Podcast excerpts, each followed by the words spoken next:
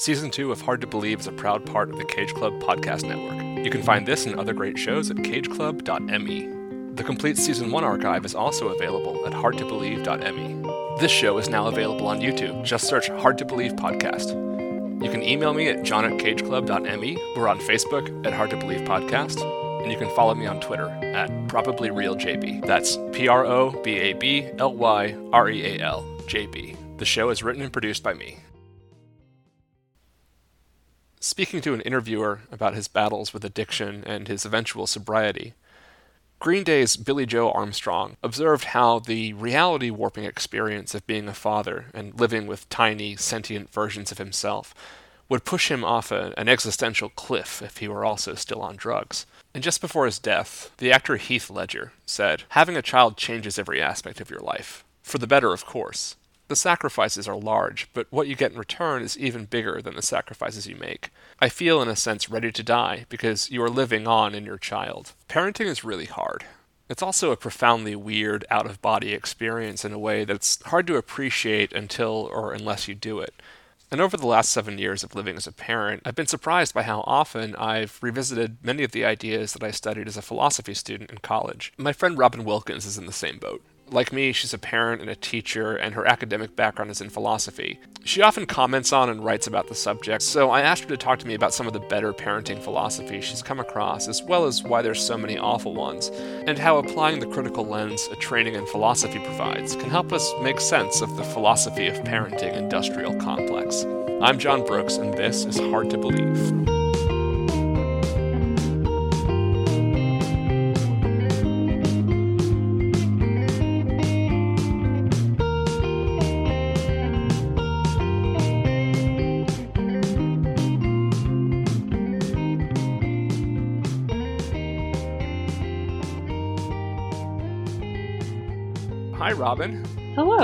I'm glad to be here. Would you like to introduce yourself? I would love to introduce myself. So we we got to be Twitter pals, as so many people in the pandemic do, in part because I've been writing a little bit about parenting, but not necessarily telling people how to do it. But I'm more interested in the way that parenting advice is marketed and in some of the philosophical underpinnings of a lot of the popular um, forms of parenting advice that float around. So that's the kind of thing that I tend to write about. So I'm really glad you decided to have me on because I don't get to talk about this very much.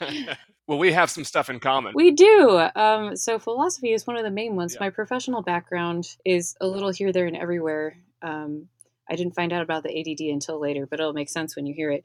So I started out as a music major and then switched to philosophy, as one does, uh, and also German. And then I taught for a little while, went to grad school for philosophy, uh, worked at the German consulate for a while, had some kids, moved to Texas for my husband's job, had an existential crisis, um, and now. Oh yeah, and I taught music for a while, and then there was a pandemic, and I was sick all the time anyway because toddlers. So, you know, furlough. I'm on furlough at the moment which is a mixed bag, but it's okay. well, it's better than being on on on nothing.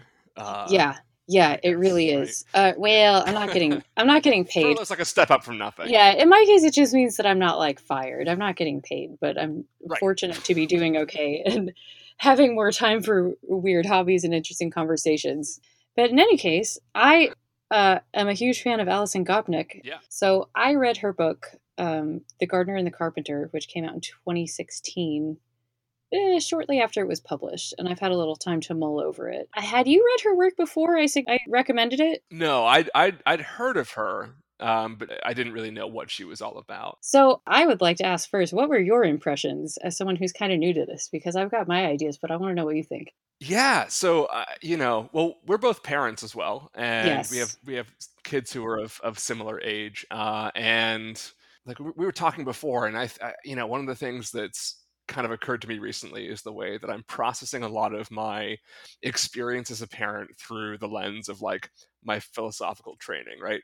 Um, oh, yeah. And that a lot of those ideas that have been kind of dormant for a while um, are like reemerging in you know the way that like it's just this weird existential fire that's happening all around you all the time and um and so yeah, I I uh I'm also very annoyed by the kind of self-help wellness. Yeah. Here's how you raise a child. Um, industrial complex. Yes. So I, I like I like the uh, I like when that is done in a way that applies sort of philosophical ideas, but in a way that is constructive insofar as it's not like telling you how to raise a kid, but sort of telling you how to not think about the the approach that you take to raising a right. kid. I, you know what I mean? Yeah, I do.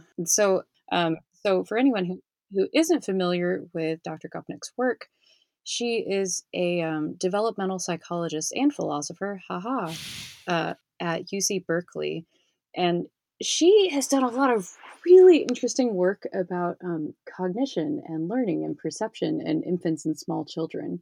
So she looks at how they learn, how their brains develop, um, when they start to develop theory of mind, how they interpret purposeful actions versus random actions among adults around them, and things like that. It's super cool. Um, and that's something that she mostly covers in one of her earlier books called The Philosophical Baby, which is not about like how to read Nietzsche to your child. It's really about like like I said, it's about how children understand perception and the self and time. And the experiments in it are incredibly clever and very cute. So I highly recommend that book just for like adorable science factor. Um, the gardener and the carpenter follows a central metaphor. And it is that raising a child is less like being a carpenter, where you get this block of wood that you shape to perfection with your will and careful action. And it's a lot more like gardening, where your main focus isn't to perfectly carefully shape this one plant, it's rather to create a happy, healthy environment where your plants can thrive. And you're kind of expecting a certain number of surprises. You recognize that there's a lot that's out of their control.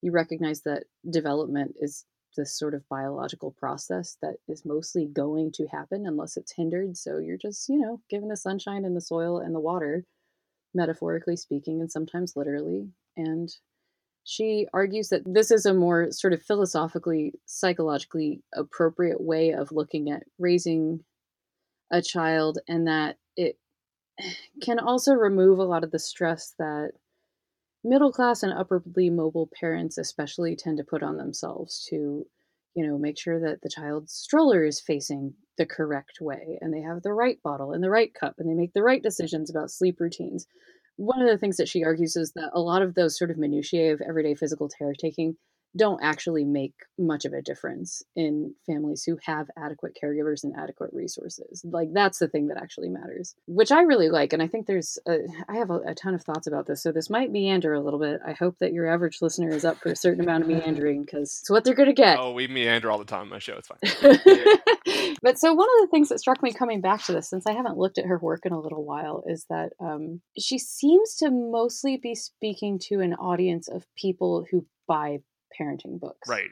Right. So it's mostly relatively affluent, middle class. She talks a lot about people putting too much academic pressure on their children, things like that. Um, and a couple things stand out to me about that. Um, she mentions one of them. One of them is that a lot of people in that situation are relatively isolated as they're raising their children, especially in the grand scheme of human history, where you're a lot more likely to have, you know, friends, relatives, aunts, uncles, other kids running around to kind of distribute some of the social and physical burden of raising a child. Um, people are more mobile now, uh, and it's nice that you're able to be mobile. I mean, a lot of us left our hometowns for a reason, so you know, there there isn't a like one true answer about this, but it does mean that a lot of times the caregiving falls to like one parent or the other 90% of the time, and that's very taxing. And I sometimes wonder if a lot of the struggles that we have are, are like really large systemic ones but those can be really overwhelming and hard to wrap our heads around. So sometimes when that's causing a certain amount of anxiety, we sort of table it and then start focusing on like buying the correct swaddling blanket or some other sort of small thing that we can control. and we put all of this responsibility on ourselves. We just can't really trust any larger community or system to step up in a meaningful way. It's interesting because like one of the things that um, sticks out to me. Like I've been thinking about a lot in the last year or so that I've been doing the show, and and you know we we dig into conspiracy theories a lot, and um, like what makes them appeal to people, and like what oh what, yeah what is this sort of the selling point. And I think it's very similar to like the selling point of these parenting books, which is that like there is a solution there's a formula that explains everything and you just have to do this thing yeah. and then yeah the kid's going to come out fine and be a, be a genius and like and and and that's that and it, it feels like a lot of this industry kind of preys on um that kind of vulnerability of of parents. Yeah i think it does. I i definitely think it does. But see the other thing that's sort of a tension that she doesn't necessarily address as much and i think it's just because it's a bit beyond the scope of the book more than anything um so on the one hand, like you can't control everything about your children's lives and how they're going to turn out and that's a little terrifying but it's also kind of a relief because like oh my god i can't even control my own entire life much less someone else's.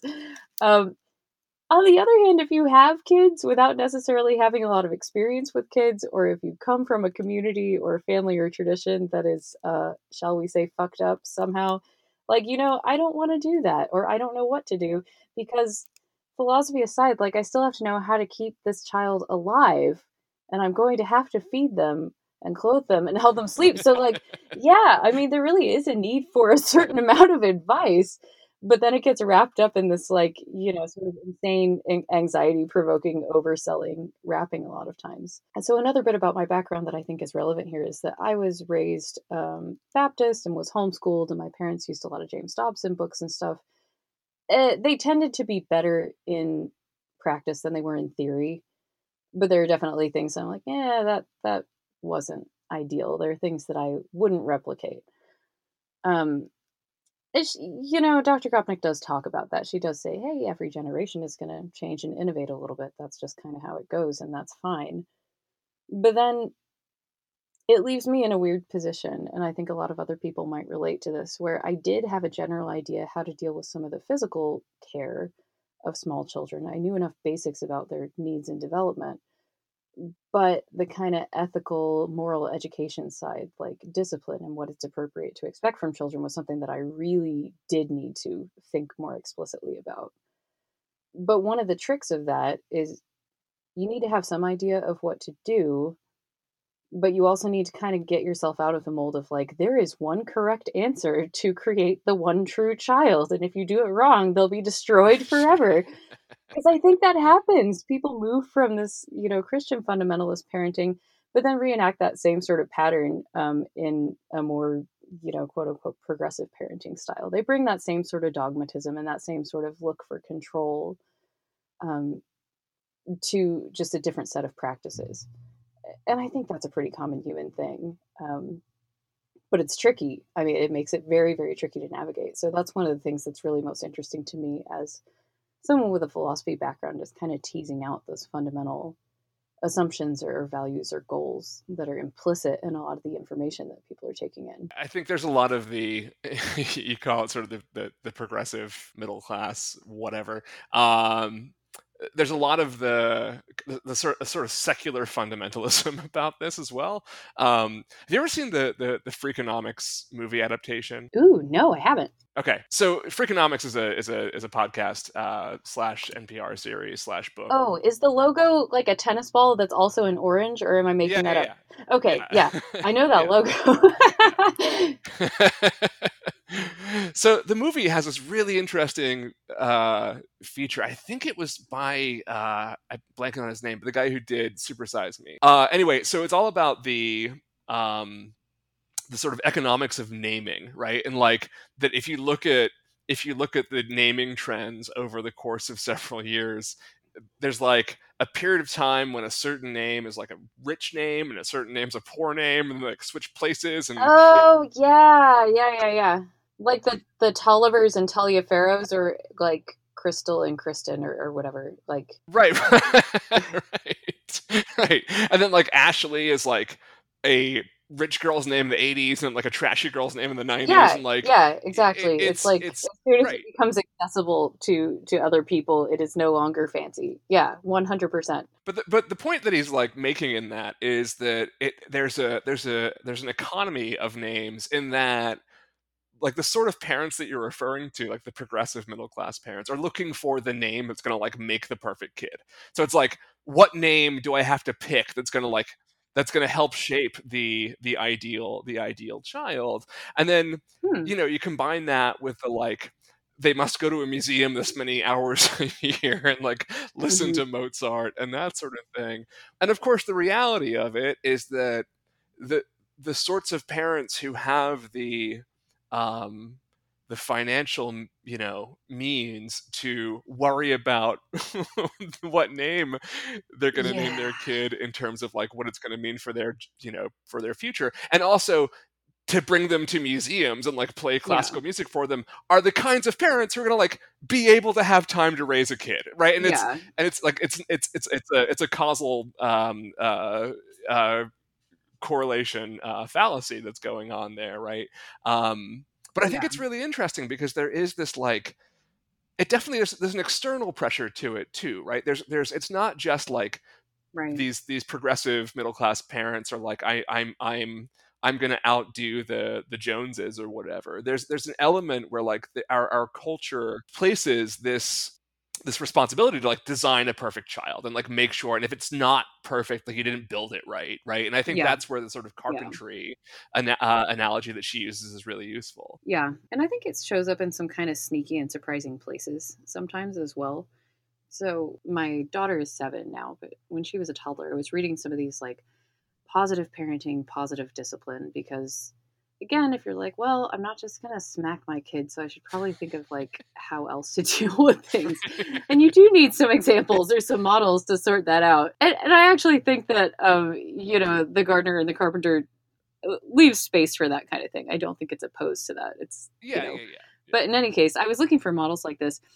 And one of the things that's really common on these websites is saying, like, well, when your kid is freaking out, try empathy. Like mirror what they're saying back to them, give them some words, say like, "Oh mm-hmm. yeah, I see you're very mad right now and you don't want to go." And I think that's basically a fine thing to do, and I actually do that fairly often, and I think it's basically a good tool to have on hand. Um, and I have seen now that my daughter's older, I think having that vocabulary modeled makes it a little easier for her to express these things herself. Mm-hmm. But a lot of times on blogs or other websites where they're, of course, also marketing parenting coaching sessions and things like that they assure you that empathy is going to work. Like and they tell all of these anecdotes about like and then they were calm and they said yes mommy that's very reasonable and everything was great and they didn't push back yeah. on the boundaries anymore because they felt understood. And if they're pushing back on the boundaries maybe you haven't been firm enough or you haven't been understanding enough or you haven't been firmly understanding enough and in any case you should probably go to the next post and maybe subscribe to like a coaching session. And it's like you know that's a good tool to have but people are still unpredictable and sometimes it's just hard and it sucks and we have bad days. And i think you need to do more than just give lip service to that. I, I do feel like a lot of parenting advice would be a lot more helpful if it were presented as like these are possibilities that we are laying out before you. These are tools that you could use or not use according to your judgment and your situation. And it's still just going to be really weird and hard sometimes. I don't know. Have fun. Like that's that seems like something that would be a little bit more useful, but uh, that doesn't. It's not great marketing and that's one of the things that I, that I'm really interested in and would like to be aware of and keep writing about because that makes a big difference in the types of expectations people put on themselves and on their kids. That sort of subtle right. emotional marketing language makes a big difference in people's like everyday lives. At least until you're aware of what's going on, then it kind of breaks the spell to a certain extent. But it's yeah, it's wild out there. true. Are there any like what are some of the biggest parenting pressures you feel, or what do you say has helped form or shape the decisions you make and how you're dealing with everyday situations with your kids? Oh my god. So I it really like it was it was not that long into our first kid where I was like, okay, the first thing we got to do is make sure that the kid doesn't die. Yeah, like, that, it really is start the most important thing. Mm-hmm. And non parents don't understand how hard it is to like get, get through a day without your kid dying. Uh, yeah, you know, yeah, it really is, and it's enormous. Like, and I'm not, I don't mean that like facetiously. It's, it is like, it is something that you are just constantly worried about. Uh, yeah sometimes because they are stupid you know in the way that they like run around in the in the street or whatever and sometimes yeah just because yeah. it's like there's this thing that is you have to not let a human die for the first time in your life. Right? Like, yeah. this is your job now, and you never had that job before, and Right? nobody who isn't apparently has Also- that job. the uh human that we handed you doesn't really have any neck muscles, so just FYI. yeah, it makes it much more alarming. yeah, for a long time. I mean, Yeah, that's yeah, interesting yeah. to me because growing up in the country and babysitting and being around homeschoolers, I didn't typically worry about my kids just up and dying um, because, like, I just saw kids do really dumb things and live all the time. So I was like, eh, they're probably fine. But I do remember being completely shocked, like, oh wow, that baby really needs me, like, again. Huh. This is going to keep happening. like, the the constancy of need was uh, kind of a shock to the system for me. And I just wish that like more this sort of genre focused more on like, okay, here's how to not make your kid die. And then if you want to take steps after that, right? Like that's the most important thing. But like really focus on not letting the kid die. And then and then you can be like, and now how do you, you know, eh, n- now we build the creativity. And it's like, okay, cool. Yeah, right. But instead, it seems to be this like top down approach where it's like you're going to start at the goal of making the perfect human. And then it's like, Oh, and here's yeah. how you work your way down to where you are now so that you can like climb Right. that ladder with that human. And, and, and then you start like, and then it just feels like everything's a failure. And it's like, Mm. uh, parents need to know that if you can get through every day of those like 18 years without the kid dying, like that's an That's pretty you've good. done a great thing, right? Like that's it's really good. Well, and I think that brings up a really interesting point too. Like we need to have a little Maslow's hierarchy board book that says that you have to survive before you can make art or whatever. Right. Right. I mean, so that actually gets into the history of parenting advices and industries. So prior to the 20th century, there were always like you know, there have always been books around where people talked about raising children properly, especially like in the United States, in Puritan communities, especially. They placed a huge importance on the family and obedience and fulfilling these roles properly and things like that. So, like, there was writing about this, it wasn't completely new. But around the turn of the 20th century, pediatrics as a sort of official field started to become more established. There's a writer named Ann Hulbert who wrote a book called Raising America, who gives a really good summary of the history of this. But they started giving advice to parents because in the early 20th century, germ theory was relatively new. Infant mortality was really high, sanitation was bad. Eventually, they had a flu pandemic to deal with. And in increasing numbers, at least, upper class women were attending college, but they still weren't really in the workforce. So you had this odd mix of like, you know, these women who are very educated and have sort of prized the life of the mind to some extent, but then they're expected to stay home with babies and they're kind of bored. And I think, you know, we saw a lot of that in in and around 2008. Like I think one of the reasons that the new domesticity and this sort of like glowing prairie fairy version of motherhood really picked up then is because a lot of high achieving women were suddenly at home and they still have that you know intellect and they still have that drive and they think like you know what? I want to do this really well i'm going to be professional and scientific about this but at the turn of the century something similar happened pediatricians started releasing their hospital manuals about the care and feeding of babies to mothers Right. and enlisting mothers in particular to gather data for them about children and their development and what they did at different times. So it, it kind of opened this idea of a professionalized scientific mothering, which was really appealing um, to upper class educated women. And a lot of that did actually focus on just keeping the baby alive because mortality was really high then. And that's one of the really interesting things, too. A lot of the advice from the 20s is like, obsessed with the food that you're giving to babies and is obsessed Right. with like don't touch them too much and whatever like and it's easy to look at that and say yeah wow what a bunch of cold people what's their problem but it was because like there was a pandemic and babies were dying all the time Five drops of mercury every day. yeah so i mean a lot of that actually had to do with the material means of survival at the time being different um Right.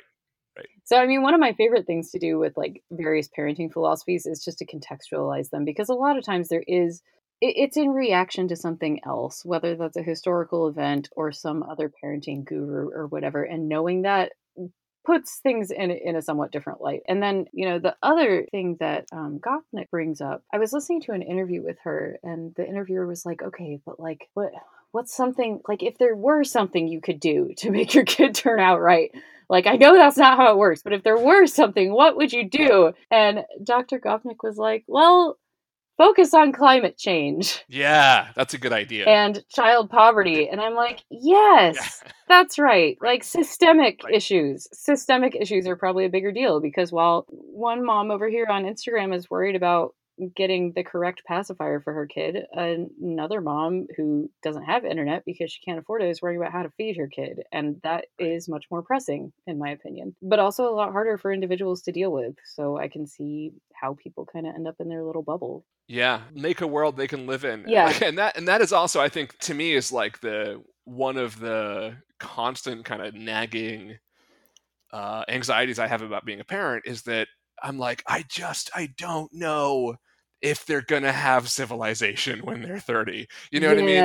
And and I mean that really seriously. And I'm like, no, I know. What yeah. what kind of world are they going to have to live through? And like, when am I going to break that to them? Yeah, I don't know. You know, I like I remember I remember a few years ago when when or not maybe like even a year ago, and of course like Fox News went absolutely apeshit over this because um, AOC was talking about how one of the reasons like she helped craft the Green New Deal was she is seriously ethically challenged about whether or not she should have children. And of course, mm. Fox was like, AOC wants us all to stop having children. And I'm like, no, that's not Please. remotely what she said. No. Um, but I I know a lot of younger people now who are really struggling. I, I struggled with it. I have to say, like yeah. I I I did have the thought of like, should I bring children into this world? Uh, yeah. And I know a lot of younger parents and and people who are like newly married, who are like ten years younger than I am, mm. um, are are much more seriously, um, you know, tackling yeah. that that issue. Yeah, I think that's and it sucks. It does. It really does, and that's that's a real that is a real thing and i absolutely do not regret having children but if someone is like well seeing as how we're going to get launched into the sun like i just don't know. I i understand and respect that. Yeah and i wonder if that like p- part of that i often wonder is that is that because we're you know we're philosophy minded and it's the kind of thing that occurs to us right. um or is it a thing that normal people think? And, I, and I'm, I'm noticing more and more now that it's it's something that normal people for lack of a better term seem to seem to think um, and and seem to really be struggling with. I mean i think a certain amount of like climate worry is relatively mainstream now at least you're in connecticut. Yeah. i'm in texas it's not mainstream here which is bad but I, I, do think that one thing that really is affecting everybody is you know the pandemic and the economy and i think that drives a lot of the whole optimize your baby thing among the middle classes because we know that our hold on this is really tenuous like we've seen the job market collapse so you're mm-hmm. like all right kid you're gonna have to figure out chess if you ever want to afford to buy a chess set because this is not gonna last and it's like clawing at these last little bits of stability like a lot of us don't own houses you don't know if your kid is going to be able to own a house or not like it's right. it's really difficult to say and things are changing rapidly so but then the other problem is a lot of that trying to secure a place for your child in the dystopia means throwing the other kids under the bus more or less because the way your child is going to survive is by like winning the supposed meritocracy right. which doesn't exist but if we tell ourselves it does that at least gives us something to do, you know?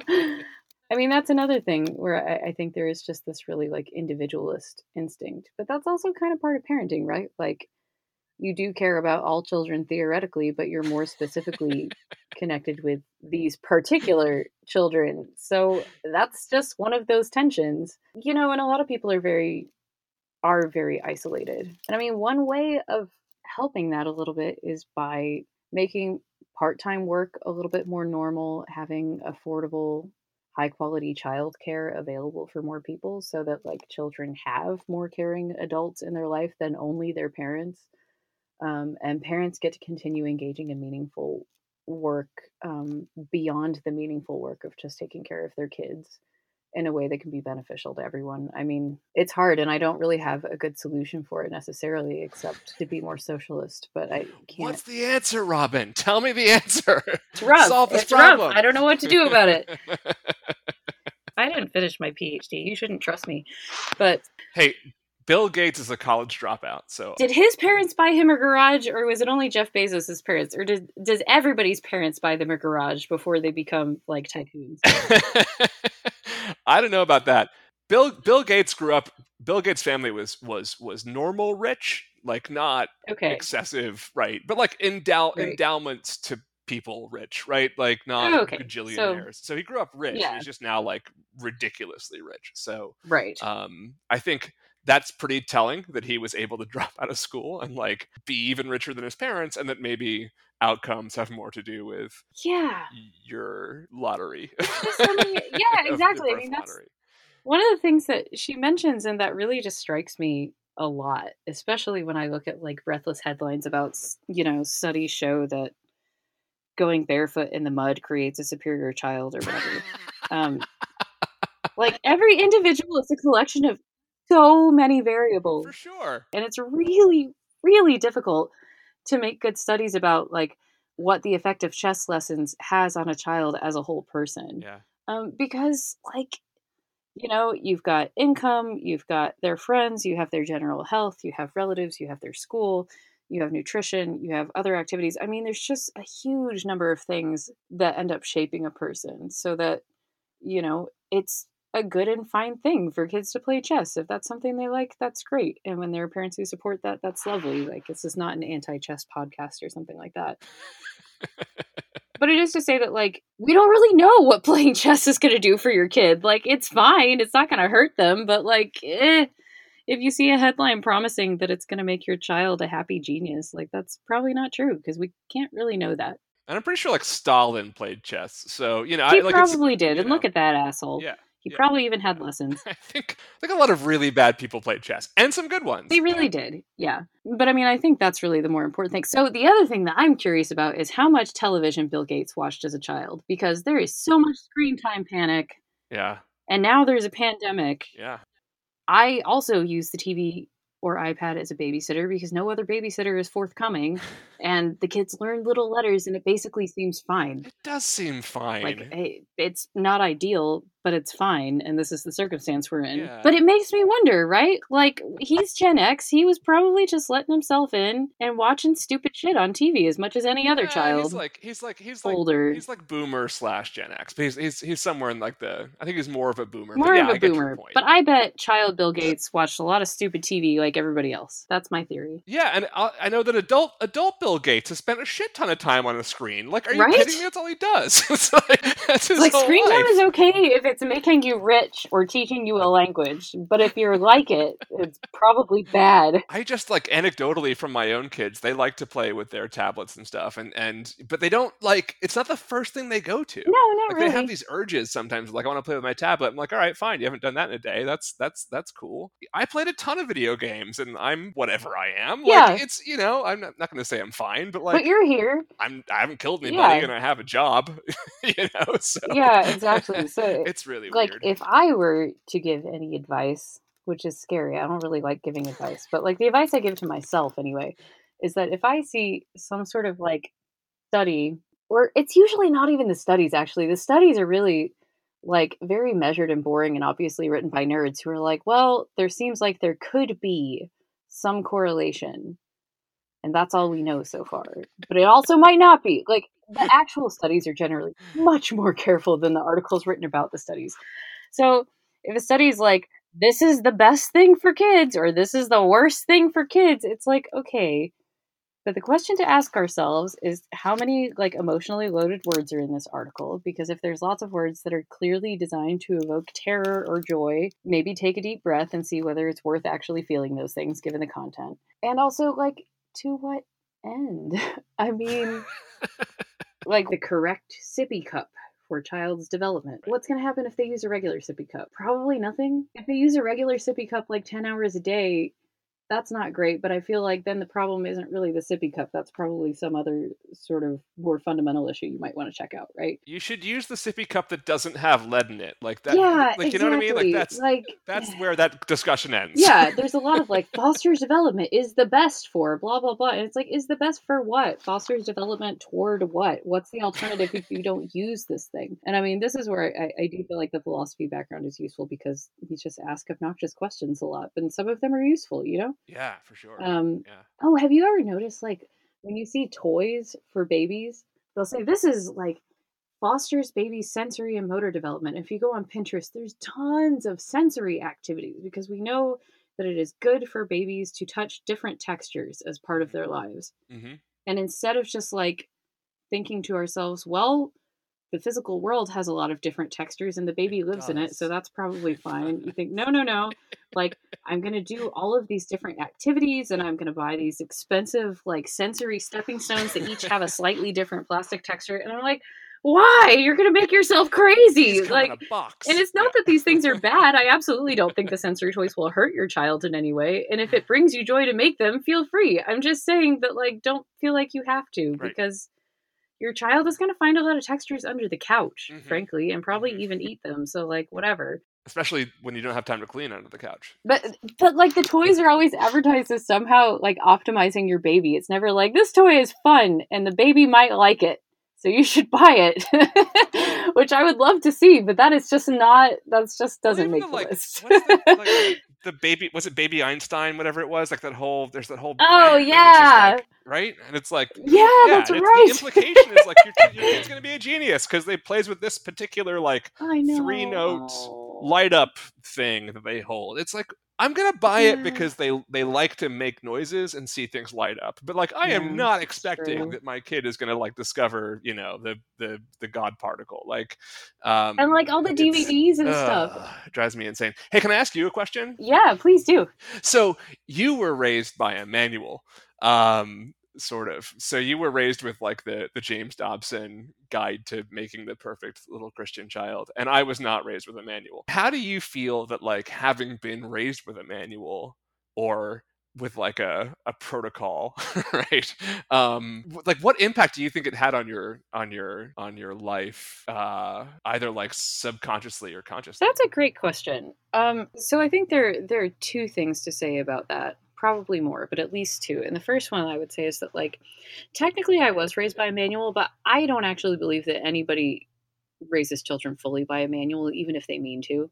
right Um, in my experience, sure people will try and they will do some of the practices and use some of the scripts, but at the end of the day, like their experience and personality and situation and personal sort of emotional life and formation are going to end up playing a larger role than they might realize. Sometimes for better and sometimes for worse. I think in my case for better. Um, you know, like I I had tensions with my parents growing up, like any kid does, and I do think that there was maybe more more emphasis on obedience than I'm probably, you know, using with my own children because that was more valued um, in their in their religion, um, among other things.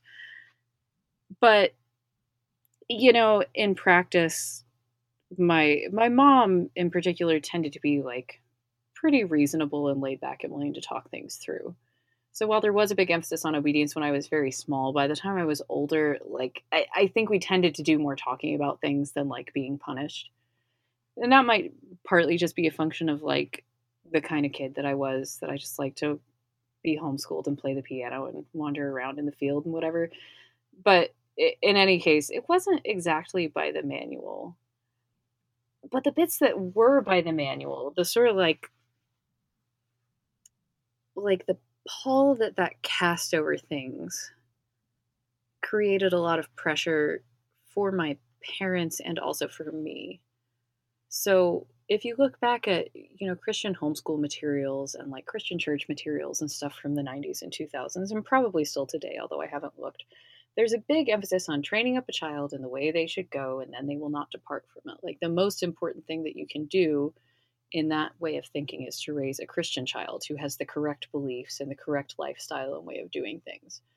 Um, and the problem with that is that it's it's very narrow. Like your idea of what's a successful child and a successful parent is very very narrow. And when your child inevitably doesn't fit exactly, um, it can cause parents to kind of panic and feel like they failed when really they haven't. Like they've done fine, but they're just very scared of the outside world and the contact their child has with it. And it can be scary for the child too, because you know that there are expectations and there's a lot of emotional weight falls on you when you when you fail to meet them not even necessarily in the form of punishment but just knowing that failing to meet those expectations is having such a large negative effect on your parents emotions and their sense of self and everything is heavy. And i definitely um, wouldn't have put it in those words at the time. So i converted to catholicism when i was 17 which is a really long story for another time but it didn't go over well because of the fear. Um, and that's part of how I got into philosophy because I was like, if I just find the correct words, like the right way to formulate what the papacy is all about, they'll see that it's actually not the new world order and it'll be Right, fine. right, and it right, did not work that way because it wasn't Not really about ideas. It was about emotions and changing roles and identity and all the stuff that i just didn't didn't have the context for at that age.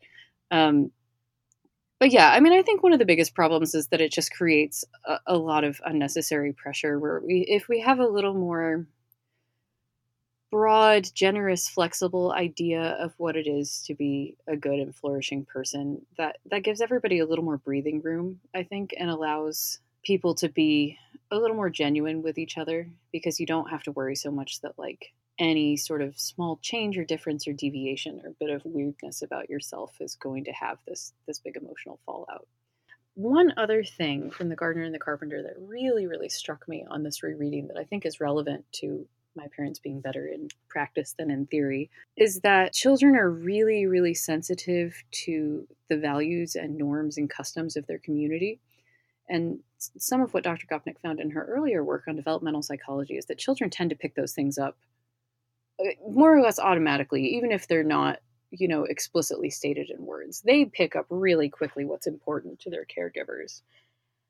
And, you know, one of the things that my husband always says about this topic is like, you know, most of being a good parent, beyond the sort of basics of keeping them alive, is just being a good person. It's like embodying the values. How do I that do you that? hope to Give pass a manual. Yeah. Oh, I know. I know. That's the thing. Like, it's very simple and very complicated and very easy and very difficult all at the same time. But, like, right. Like honest to God, quit reading about pacifiers and go to therapy. Like, if there's a practical thing to do, that's probably it. Uh, work on yourself, and it'll it'll kind of pass on to them. I think. you know, it's also like one of those things that I, I think like what really annoys me about it, not even just so much the absurdity of you know the, the proper sippy cup or whatever. It's it's Yeah. it really is that element of of like no man like we got to fix the the people who are raising children and the circumstances that we force them into Yeah, that's absolutely right. none of this would matter like none of this would be relevant if if if if we didn't have such economic disparity Yeah. and such racial racial you know racial disparity in this country and like valued things like being a parent as though it's a job which Yeah, it is but you right. just don't get paid for it and that's weird and like why do we do that you know and it's there, there's just so much it, it's we're great as a culture at like writing books about how we should take responsibility for something that's a societal responsibility and like it's a really weird thing that we do Yeah, yeah. and i all the time. well, that's one of the overlaps with wellness culture as well. So like um I brought up like the new domesticity, like all of these highly educated, career-minded folks like focusing on hobby farms and kids and cooking from scratch and stuff like that. Like Michael Pollan and pals, you know? Emily Matchar wrote a really great book about that called Homeward Bound. And that was basically what she found. It was just that like there's just this really intense um individualism involved in all of that because that's what people feel like they're able to control and they're not you know naturally in community with others if you've moved a lot for jobs and things like that so that's kind of where it ends up and i think that's also part of why you end up like finding super like hippie type people and nazis at the farmers market. I don't really think it's a horseshoe theory thing. No i'm serious though like i don't actually think it's horseshoe. I don't So think it's that they're so, so left that they're right or so right that they're left. I think the thing that actually unites both of those groups uh, are two things. It's this like really intense sort of bunker mentality individualism, like I have to be completely responsible for yeah my health and my food and my education and my children's education and literally everything else because I don't trust any outside system at all.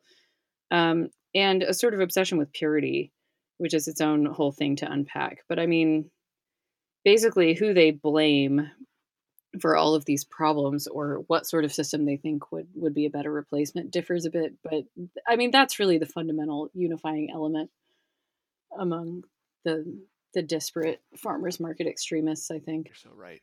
Um it's crazy right? Like it's super fucked up when i realized that. I just like thought about it for weeks because i was like ah they're the same. Yeah they really are. Yeah, yeah. no, oh my god. Yes, they definitely are this. I mean, one wants to annihilate entire like ethnic groups, and the other is like wants to like smell more like literal dirt when they go out. But, yeah, I know, mean, so that's the thing. I, I do want to be like absolutely clear. They're not morally the same. Right. like fuck a bunch of Nazis. No, we don't have anything to do with them. If I had a farmers market, they wouldn't be allowed but like the reason they're at the farmers market is kind of the same like the rest of it is different right. but the reason they're all at the farmers market is similar and it's like this this this like trained uh anti-establishment uh mentality right where yeah. like the wellness culture is like nothing the doctors can't be trusted and like society can't be trusted and only you know you yeah. gotta take responsibility for it and that's why you do yoga and then you know the nazis are like yeah except without the yoga and like with killing minorities. But you know, it's, it's we're gonna it's, do CrossFit because of masculinity or whatever. Oh, but yeah, it, it's oh my god, fucking CrossFit, man. yeah, well, but that's like also I, I finally started seeing articles coming out about like how all of these like holistic Instagram moms are getting really into QAnon. Yeah, yeah, it's bad. It's real bad. Yeah, and one of the big food bloggers from the whole like raw milk whatever movement back in the uh, you know late aughts her blog was Cheese Slave, and she started this whole network of like green living blogs and stuff like that. And now her blog is just a QAnon blog, and it's like way QAnon, like Joe Biden is not real QAnon. Uh, I was like, well, called that, but I mean, I think it is. It's the dis, it's the anti-establishment thing, um, and I've written about this a little bit elsewhere too. But I mean, if you think about it, you think, okay, vaccines are evil, doctors can't be trusted, obstetricians can't be trusted, the FDA can't be trusted, public schools can't be trusted. Uh, everyone is literally trying to ruin us all for money. Right. Um, and I'm completely on my own, and I also need to homeschool my child, and I should probably unschool because literally nothing is to be trusted except me and the lady on the internet who told me not to trust anybody. Mm-hmm. And it just takes you to some really weird places. And um, it also feels good because it feels like critical thinking and gaining secret knowledge and you kind of feel good about having access to something that you see other people not having access to. Yes. And calling them sheep and stuff like, no, I'm special because I know that Joe Biden isn't real. And there's a sort of ascetic treadmill too, like because bloggers and others make marketing. So if they just said, yeah, you probably shouldn't eat GMOs, or whatever and that's it then well you can only blog about that for so long so you kind of start like adding other things to the shit list that's a really like good there's point. a lady named katy bowman or katy bowman i'm not sure how she pronounces it but she writes about like ergonomics and physical alignment and exercise and stuff like that about how to like fix your posture and how that might help when you're giving birth and things like that and i mean it started out like fine i don't that's not really my field, so I can't give any expert commentary, but it was fine.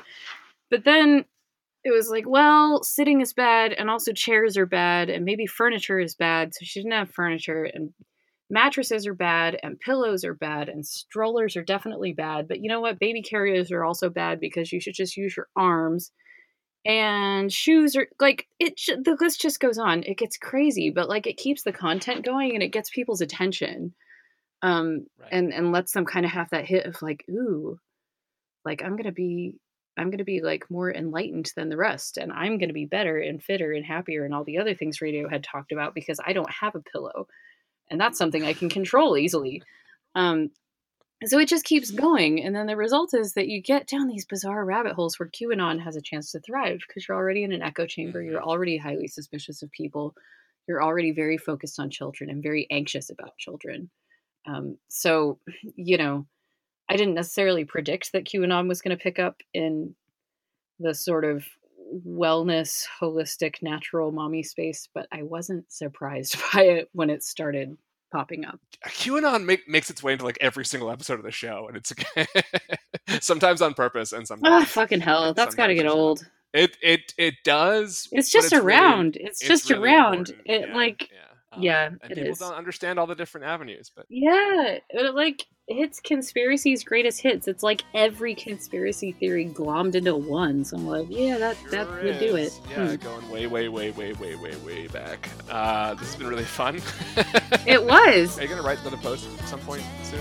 Yeah, I will. I kind of went on a painting bender this week and didn't write anything. I noticed that. Yeah. yeah, I have a half-baked essay that is gonna go up hopefully in the next couple of days. Um, so when it does, I'll send you a link. Robin, it's been great talking to you. Great talking to you. Thank you for your patience with the technical stuff, and I will be in touch with you later.